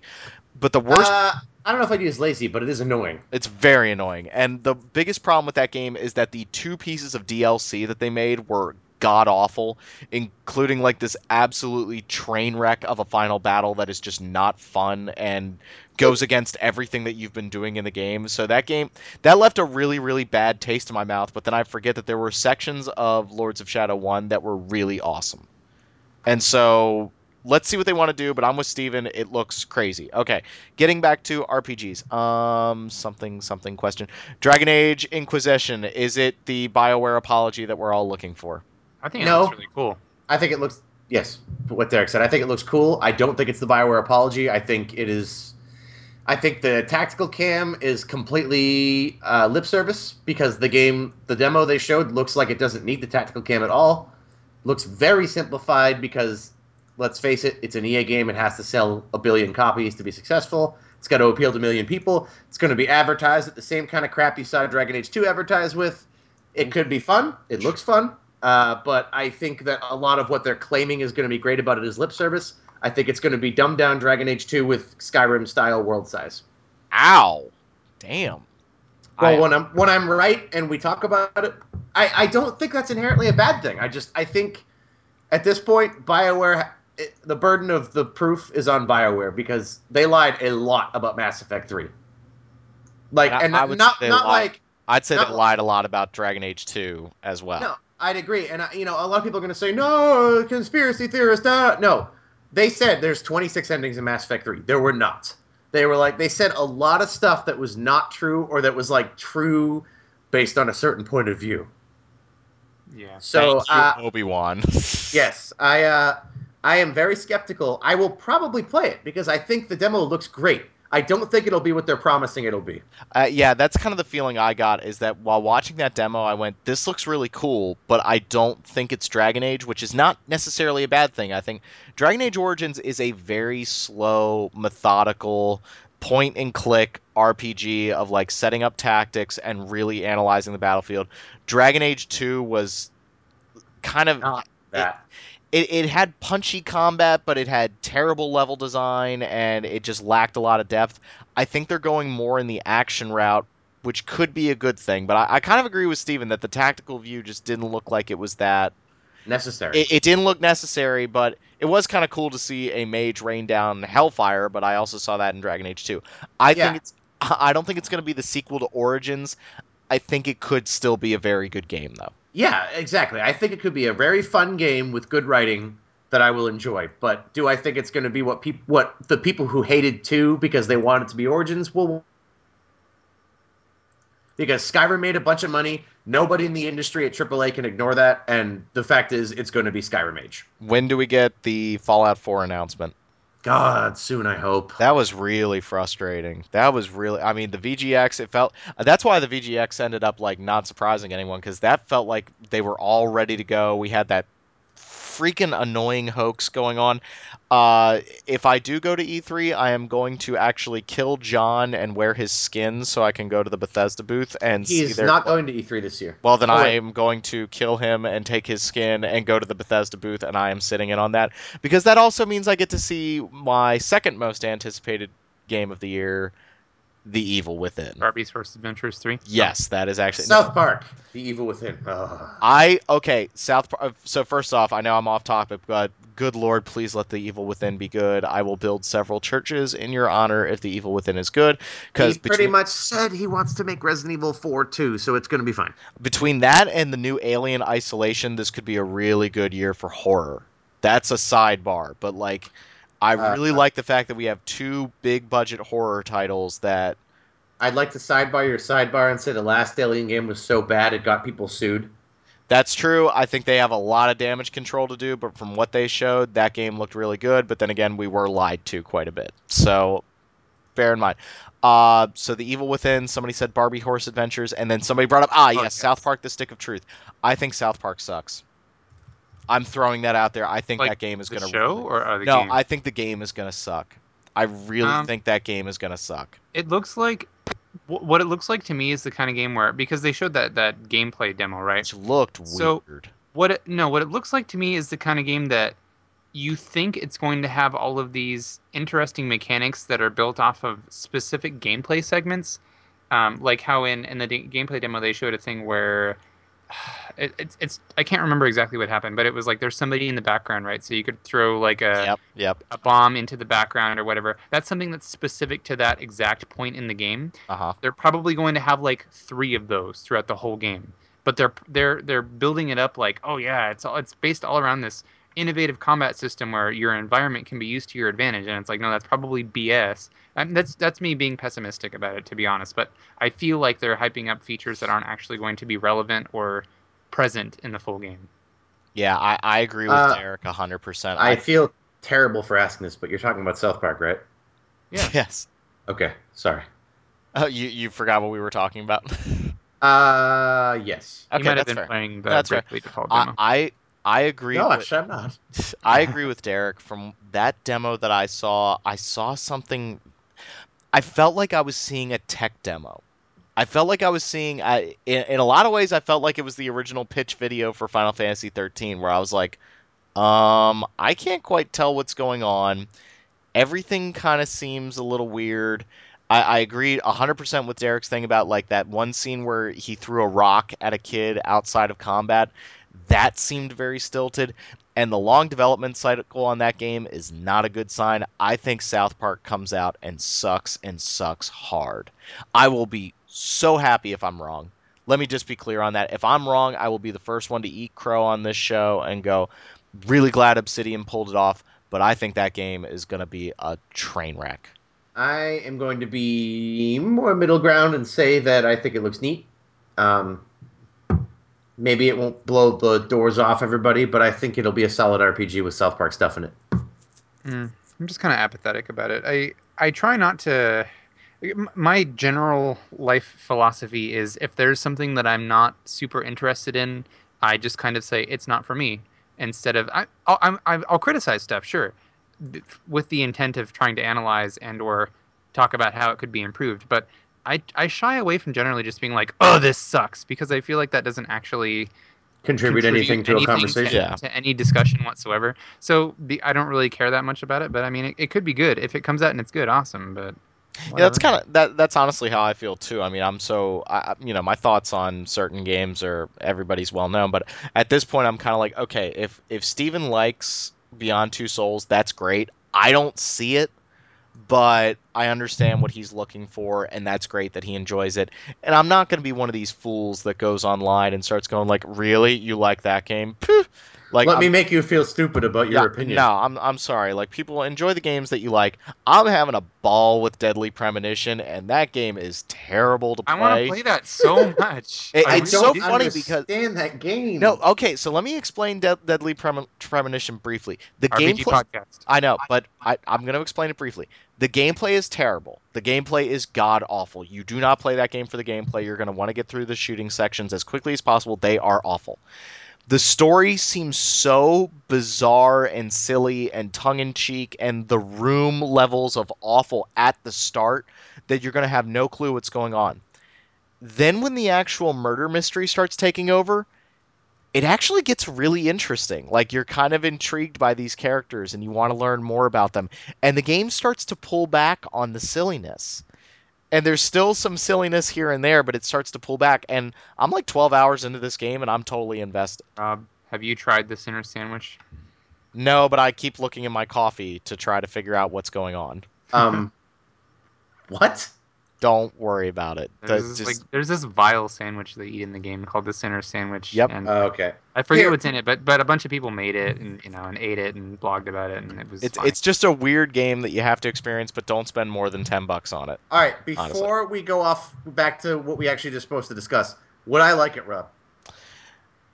it just seems goofy as hell. I don't think you will, Steven. Keep in mind, I, like Tenchu. Tenchu's busted and stupid, but hilariously awesome. I don't think you'll like it, but it's one of those games that I really wish you'd give it a shot. That tells me you think I might like it, maybe. Maybe, possibly. Okay, moving on. Uh, more. Uh, let's do some crazy, wacky predictions. Um, Man puts Uh, a dog on the moon, 2014. what is it? Yeah. What'd you say? You said man puts a dog on the moon. Oh God. It's a Um, crazy prediction, right? I need something crazy. Uh, I think we find out more about Unsung Story. Uh, the the guy who made Oh. Tactics Ogre. Yasumi Matsuno? Yeah. They just, annou- they just announced that it's going to be episodic. Yeah, but I'm I'm they still haven't said if it's going to be on anything other than iOS, and that really cheeses me off a little bit. I agree. Me yeah. Too. Just just God, put it on the Vita or something. please. Yeah, from now on, you know what? Sony's made it easy to develop. I'm not a developer, saying that totally out of my butt again. If you're going to make your game on iOS, just shut up and stop. Put it on Vita, so I'll give a crap about it. And I know that's elitist. please. You can hate me all you want, but I don't want to play a game on my phone or my iPad. I don't have an Buttons, iPad. please. What? I just said buttons, please. yes. Ah, yes, yes, buttons. Buttons that I don't have to purchase an external controller for. I like tactile feedback. What can I say? I agree. I agree. I, I like Square Triangle X and O, big dog. Yep. Do we get any other major? I, I feel like if we're gonna get new RPG announcements, because we we already know Persona 5's coming, Fallout 4 will most likely be announced at E3. That's my prediction right there. I feel like we might see some new IP, which might be really exciting. I, I would like that. Yeah, I feel like we've gotten. Um, I don't want to say super stagnant, but at least with the AAA developers, there have been really few risks or new IPs as far as RPGs go, and that, I'm I'm not basing that off of any evidence that I have in front of me. I'm just I'm thinking about it, and I can't think of a lot of brand new IPs that came out um, over the last year or so. I mean, like I don't know why it jumped into my head, but there's uh, Nippon Ichi did Fairy Fencer F, but I don't really care about that. Amalur came out two years, three years ago. Oh my god! Yeah, too bad that game tanked. Well, it didn't. It tanked because they spent way too much money on it. But vis-a-vis a new, I that was the wrong use of that. But for- for a new IP, it sold like a couple million or a million or so. So that's that's pretty good for a new IP. They just had stupid high expectations. Yeah, I, I would love to see a new IP out of Square Enix um, because they have the potential to do amazing things when they do them well. Bahamut So- Lagoon. Uh, nah, I'll pass. But I would I would love to see either a new IP or a, it's selfish, but I would love to see a new Chrono game that isn't bad. I don't really know how else to phrase that. I, I just I, I don't think no, we'll that, see that's not saying that's not saying Chrono Cross is bad. I love Chrono Trigger and Cross. We've discussed this. I just I want want them to new put out a new Chrono game, but I don't want it to be like Chrono Mobile Break for iOS. You don't want it to come out and have zippers like no. You basically what you're saying is you don't want I don't- Tetsuya Nomura to make. I it. don't give a damn about zippers, you people. You guys always bring up the zippers. I don't freaking care. All right, here. hate the Let. I love Kingdom Hearts. I'm excited for 15. Tetsuya Nomura has become a terrible character designer. There's Really? too much. Thank it- you. It, it's too fashiony. It's too flash. There's not enough substance, and I don't feel like. All right, if somebody at Square Enix is going to make a new Chrono game, it needs to be Yoshi P because he understands that substance is more important than style. Yoshi But P he is the can man. he can still do style. Chrono Cross had style, but Chrono Cross was more about heart first, so was Chrono Trigger. And that's why I would never, ever want Tetsuya Nomura or uh, Nojima to be involved with a new Chrono game. Yeah, I, I don't think I'd want him to design Chrono characters. I just it's just not his. Like, Style. their design is very.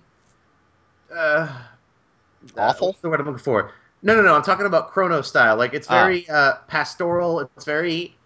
It's subdued. Like Yeah. people look, people look nuts. Like there's a spaceman and stuff, but it's all There is a Like- block of wood.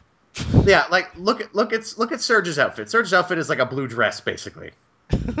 like it, it's all very like people. You, you know what I'm saying though? Like the design of a character from Kingdom Hearts It's or I from think Final it's Fantasy that Post Eight. like. It's whimsical. I think a little bit more so. Uh, yeah, I, I guess Whim, whimsical, but like Did you hear how angry he sounded when he had to admit that? Did it's you hear it's, that? it's it's practical. Like look at anybody from a Final Fantasy designed by Nomura or Kingdom Hearts. They look insane. Whereas the Chrono characters just look like they're wearing clothes that have, you know, a design to them. I suppose. like they're stylized, but they're not like I have a zipper on top of my arm pocket attached to my elbow with my keyblade inside of it with a keychain attached to my foot zipper. Like or, or like Z- Zidane's leg thing that's like a net. Like what is that? What? You mean Tidus? Yes, that's exactly what I meant. I would never criticize Zidane's design. It's wonderful. Thank you, Amano. Welcome. All right. Uh, yeah. I please God never make another Chrono game. Like, cause I, at this point, I just I feel like that would kill me. Between Indiana Jones, Star Wars, Final Fantasy, it's like my whole childhood's been ruined. Just just leave Chrono. Final alone. Fantasy XIV is amazing, and the new Star Wars could be excellent. It can't possibly Oh be as bad God. as the last few. No, no. Stop getting stop getting me off topic. No, I watched Into Darkness again. If you take the con stuff out of it, that movie still makes absolutely no sense. But it wasn't written by the people who are writing Star Wars. Yeah, and they're rewriting canon, and apparently we're gonna have Han, Leia, and Luke in it as old people to pass the torch. This sounds like a great idea. There's nothing wrong with having old characters in it. Some of the best Star Wars novels had old Han and I've Leia. said, I've said it before, and I'll say it again. You want to know what I want out of Star Wars? I want a completely new time period, and I don't want to see one goddamn lightsaber. I, I, don't, I I- don't. I don't disagree with the latter. I want just. Di- there is so much more to that universe. Show me something else. We are way off topic, but that's how I feel. That's all right. Stop baiting Okay. me with topics and then telling me I can't talk about them. Would you're, you you're like- abusing your position? Would you like to move on to news? Are you ready? I, I feel like we all I need was one born ready. We all need one big one. Like, uh, okay, let's let, to end this this part, and we'll move into news. What's one thing that you're really hoping for this year? Just Persona one. 5. Well, uh, okay, uh, no, no, yeah, all right, that's fine. One one thing that that hasn't like been announced or I don't know, just like one thing, one trend, you know, like something. If you could change gaming this year, what's the one thing you'd want to see? Well, I want the Last Guardian to come out, but that's also that's not a trend. That's just a game. Stop asking for impossible things. Well, I'm sorry. I want a dog on the moon. I want a dragon bat. I don't know why I'm fix- fixated on that right now. Uh, I f- I don't know. I can't really think of any trends necessarily. I I want to see some more developers embrace the Vita um, because there's there have been some good games coming out for it, and I think that there's a lot of potential. And by a lot, I mean an incredibly immense amount of potential with uh, PS4 Vita connectivity. As we know, um, remote play is amazing, and I, I just want to see more.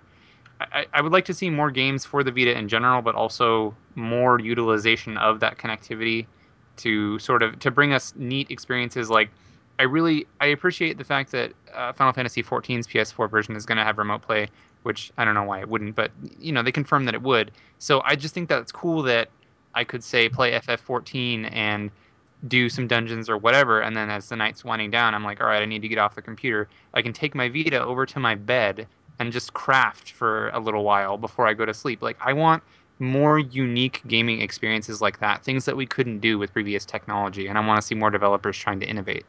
I think uh, I don't have a way I'd change the industry. Is going to start happening, and I'm excited about that. Uh, as for what I would really like to have happen this year, this is going to seem very specific, but I would really like it if Kingdom Hearts 2.5, the Birth by Sleep HD, has online play for the multiplayer component because it's incredibly fun. The co-op battles are awesome, and it will functionally render the content useless if you can't do online play because there's no way you'll be able to do local with it.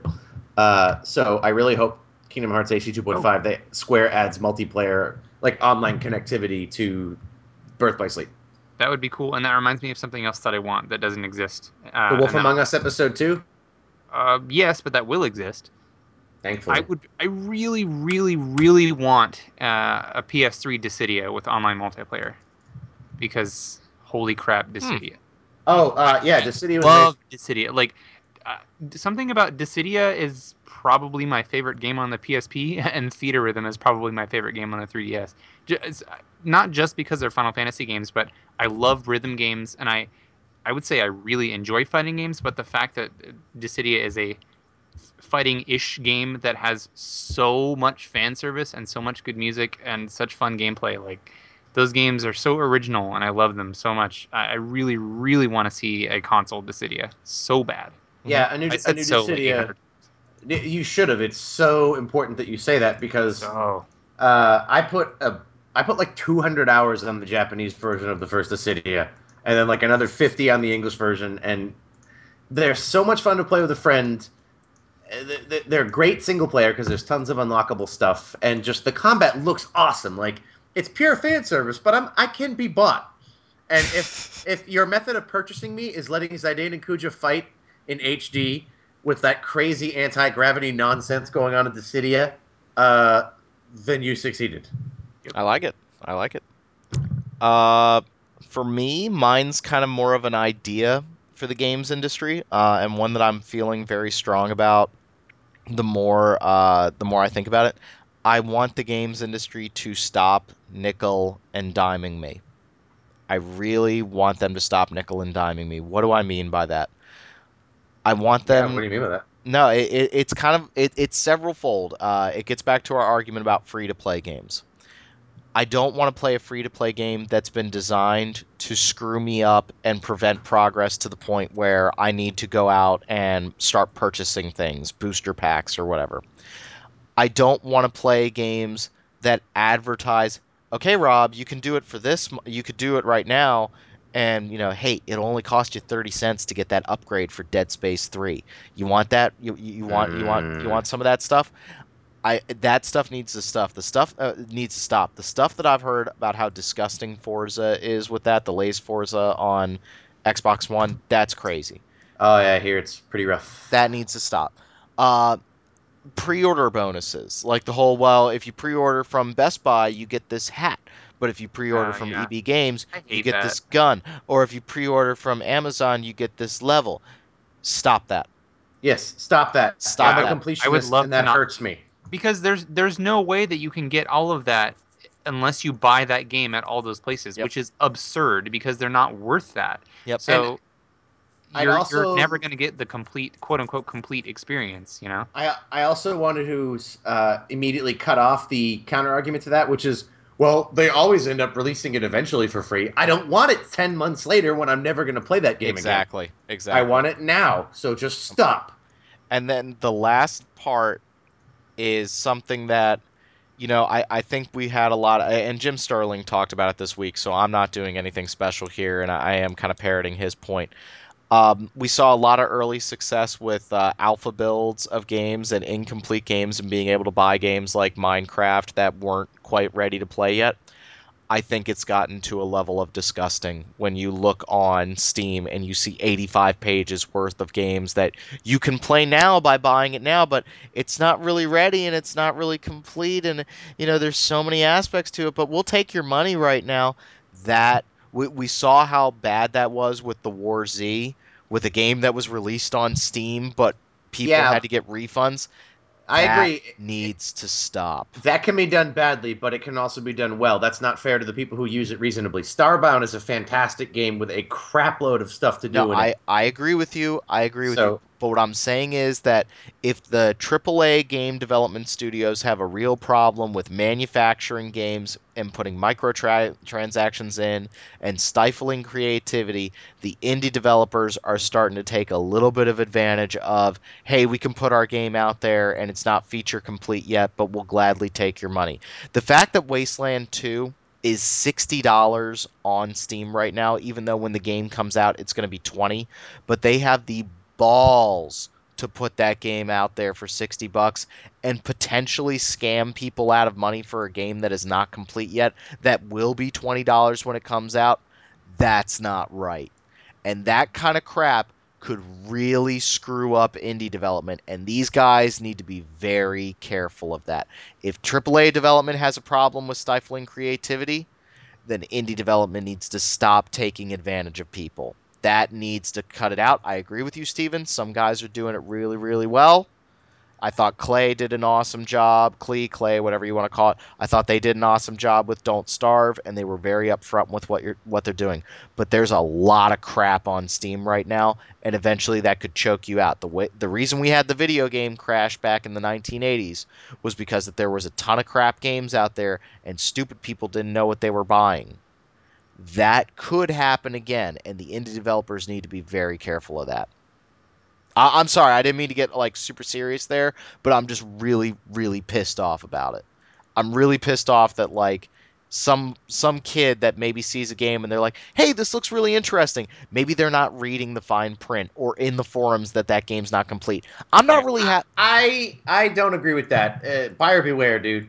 Like to an extent, I don't agree with that philosophy, but you the internet is available for you. Don't buy a video game that is that has a giant sticker on it that says "I'm not done yet," and then be like, "I didn't know what I was getting into." You can easily go to the board for that game and say, "Hey, how far along is this? Should I buy it now or should I buy it later?" Because some games are like Starbound, where the game is you know you can play it there's tons of stuff to do, but there's going to be adding more. And some games are like, yeah, core functions aren't in here yet, so you're really playing an alpha. I know. Uh, I'm I'm just saying I think we need to be careful here. I really really do because that can that can destroy a lot of goodwill that you've created with the indie development movement. And I I just think it's a little sick right now. And I'm just you know, let wait until your game's more feature complete. You know, put your game out there when you're proud of it, when you're ready to go. And there is something to be said for seeing how a game develops. I think that that's also a cool cool idea too.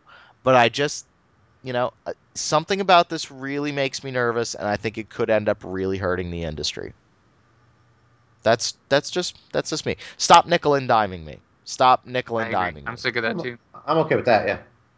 Okay, news. Okay, Well, uh, the last time we put out a podcast, it was I think it was mid December. I want to say the date was like the 18th or 16th Yeah, we're not. or so. I- I'm not doing a good So- job of keeping us regular. I I apologize for Uh, that. it was no, it was. uh, the You say to the passed. guy that hasn't posted a music podcast in two months, Well, True. it was the holiday season. We were all busy, and and I was many of us- hilariously ill. Many of us were away. Yeah, Stephen was not hilariously ill because I do not take joy in Stephen's pain. But so it's It been a little painful. while. Um, let's see. So last month uh, they did release. Uh, I'm sorry, rather they announced an official release date for Professor Layton versus Ace Attorney. It's going to be coming out on March 28th in Europe. And to be honest, I'm not sure if they've announced an official U.S. date for it in the interim. I don't think they have, but I wouldn't be surprised to see it around then. Although March is so absurdly jam packed with game releases that I don't want it to come out in March because I want that game, but I don't want it to be overshadowed by everything else ever. Because everything else ever is already coming out that month. Dark Souls 2. Dark Souls 2. Yeah, Dark Souls 2 is pretty much everything else ever. Nope. And in addition to that, uh, I'm just kidding. Well, a little bit. I will destroy you. I know. A new Ace Attorney game is already in development, which is really awesome because, yeah, I think I, I seem to remember them saying, well, we want to make more, but it depends on how well Ace Attorney Five does. Apparently, it did well enough in Japan and out here that they're already working uh, on the next title. So that's really cool. I the Ace Attorney series is so good, and Ace Attorney Five was one of the best yet. I wouldn't say it was the very best, but I'd I'd probably say it was the second best. Uh, excellent, excellent game. So I'm looking forward to that. Hopefully, it comes out here based on how well Ace Attorney 5 did. So, uh, on the PS4 side of things, Final Fantasy 14 is slated for a, I think it's a March release, but the beta for that is going to be starting on uh, February 22nd for PS4. So, if you are interested in that, you will get uh, access to the beta. You don't even need PlayStation Plus to get in. All you need to do is have a PS4.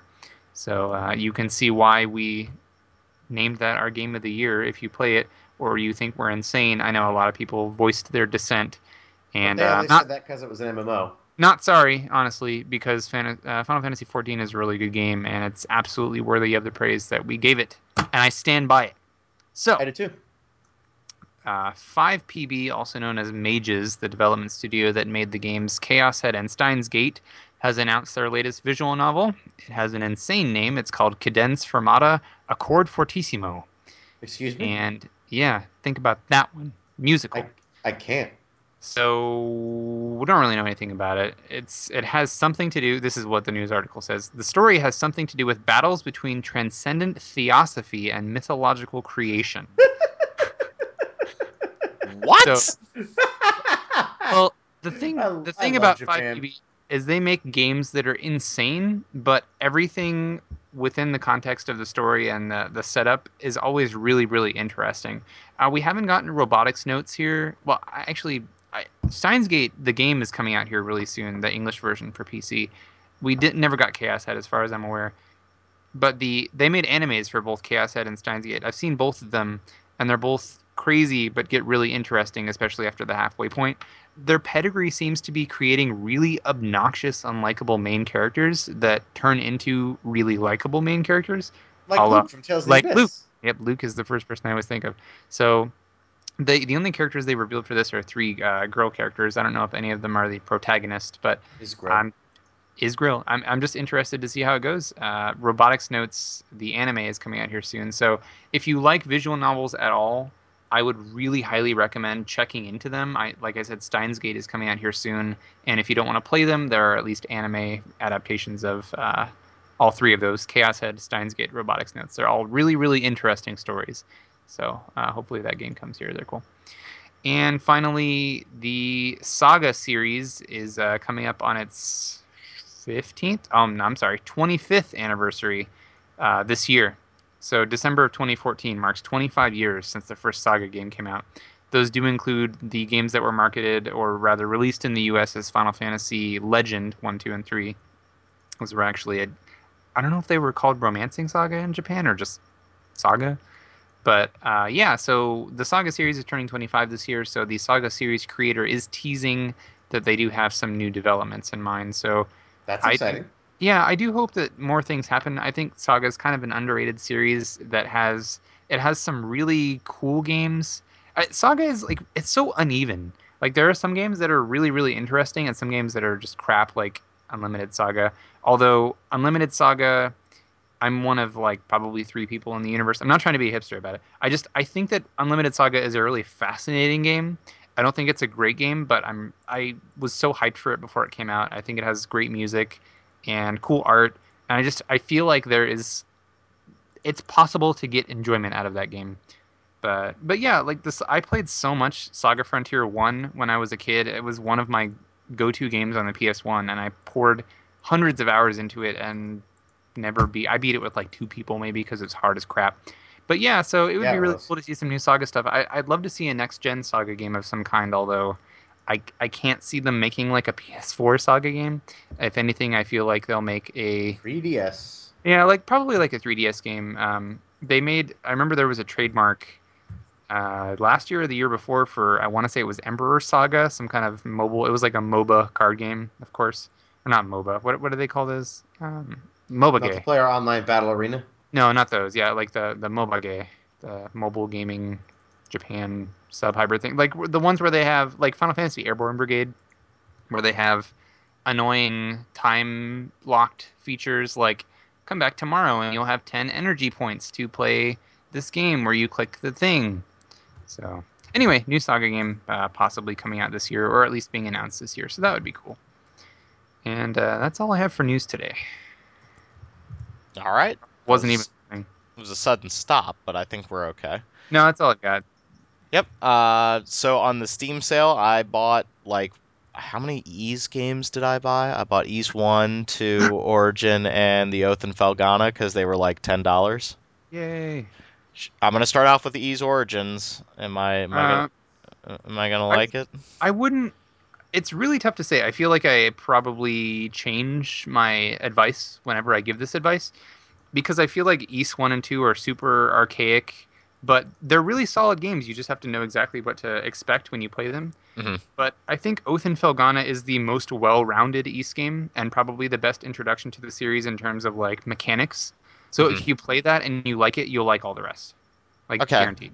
Okay. So and okay. and it's standalone in terms of plot and Yeah, that's can kind It of also it also won't take up too much of your time. You can beat it in like five hours with each character. oh really? No, that's Yeah, that's it's- Origin. Oh, sorry, yeah, Origin. Oh, Origin is fun. I think Rob would like it. It doesn't waste your time. It's it's just a I game love- about yeah, I love that it Origin. ends. I love Origin also. I, I the only reason why I would recommend Oath first is because you actually do get some interesting plot connections between uh, Ys One and Two and Origin. Str- I would say stronger. There's stronger plot threads that connect the two of those than any other game in the series Hmm. or games in the series. So it's worth getting that extra plot out of them because I think it's fascinating. But in How- terms of sh- gameplay, you can't go wrong with Oath or Origin. How long are the games? Like that. I think that's one of the the things that I'm like a little. You know. Oath- It, None Oath of them is are very like long. Like eight to twelve hours. oh, um, so they're not massive games. Yeah, Origin has three characters. Um, the first two characters will probably take you like five to seven apiece, and the third character will take you like ten If I decided And to do them. if you decide to do it. But it's That totally and the third the third character is by far the most interesting though. Yeah, yeah. It's and he adds a ton of plot. Oh, spoiler! It's a he. Okay. So no, I'm I'm I'm really interested to try it actually. Uh, you know, it was so cheap on Steam sale. God, there were so many good games on Steam sale, but I think I've finally reached a saturation point. But yeah, I think that that's that's kind of what I'm feeling right now. And, and Steven was saying that it is such like an action heavy series that doesn't waste your time that it might be right up my alley. Yeah, it's I, I think like I've warmed a little bit. Like I reviewed Ys Origin. I said it was okay, like pretty good. It's it's great for what it is. It's very arcadey. Uh, it, it's it can be exhausting because it's literally like, all right, you beat the insane boss. Next level, go. Uh, there's like no exploration. There's no like go talk to people in town. There's like yeah, there's five people you can talk to at any given time. Get back into the dungeon and kill stuff. Mhm. Uh, fun game, but um, Felghana is more RPG-ish. Okay. Yep. Well, I will try to play those as soon as I finish up Deadly Premonition. Uh, did you hear that, Zach? I agreed that I'm going to play Ys. Zach What? who? Sorry, you, d- dude. I, you just have to play Deadly Premonition, and you'll understand it. Gotcha. So, uh, thanks everybody for listening to the podcast. Uh, as always, send us uh, likes and reviews on iTunes, and also make sure to post on the thread if you guys have any questions for us, anything that you want us to bring up. Uh, can't think about what the next game we're probably gonna end up talking about is gonna be. It's January, Um, so well, Lightning I'll- Returns comes out, yeah, so we'll probably have that. say, I'll have that. Yep. All right, all right. So, uh, and that is Steven cutting apart. Steven literally just tweeted two screenshots from Metal Gear Rising, like as we're podcasting. Well, because one of them is me wearing a mariachi costume, which I How promise. do you multitask like this? I don't understand. I don't understand how he does it, ladies and gentlemen. All right. I, I also just added stuff to my village in Bravely Default, but let's not. All right, all right, all right. This. Well, thank you everybody for listening, and stay tuned for the next episode. I'm going for another beer. Bye, guys. Thanks for good- listening. Also, uh, cross promotion. There is a new music podcast coming very soon. I promise. I was away on vacation and ill, and also just wanted to relax. But it's coming very soon. And it's going to be awesome. All right, that's the official end of the podcast. See you. See ya.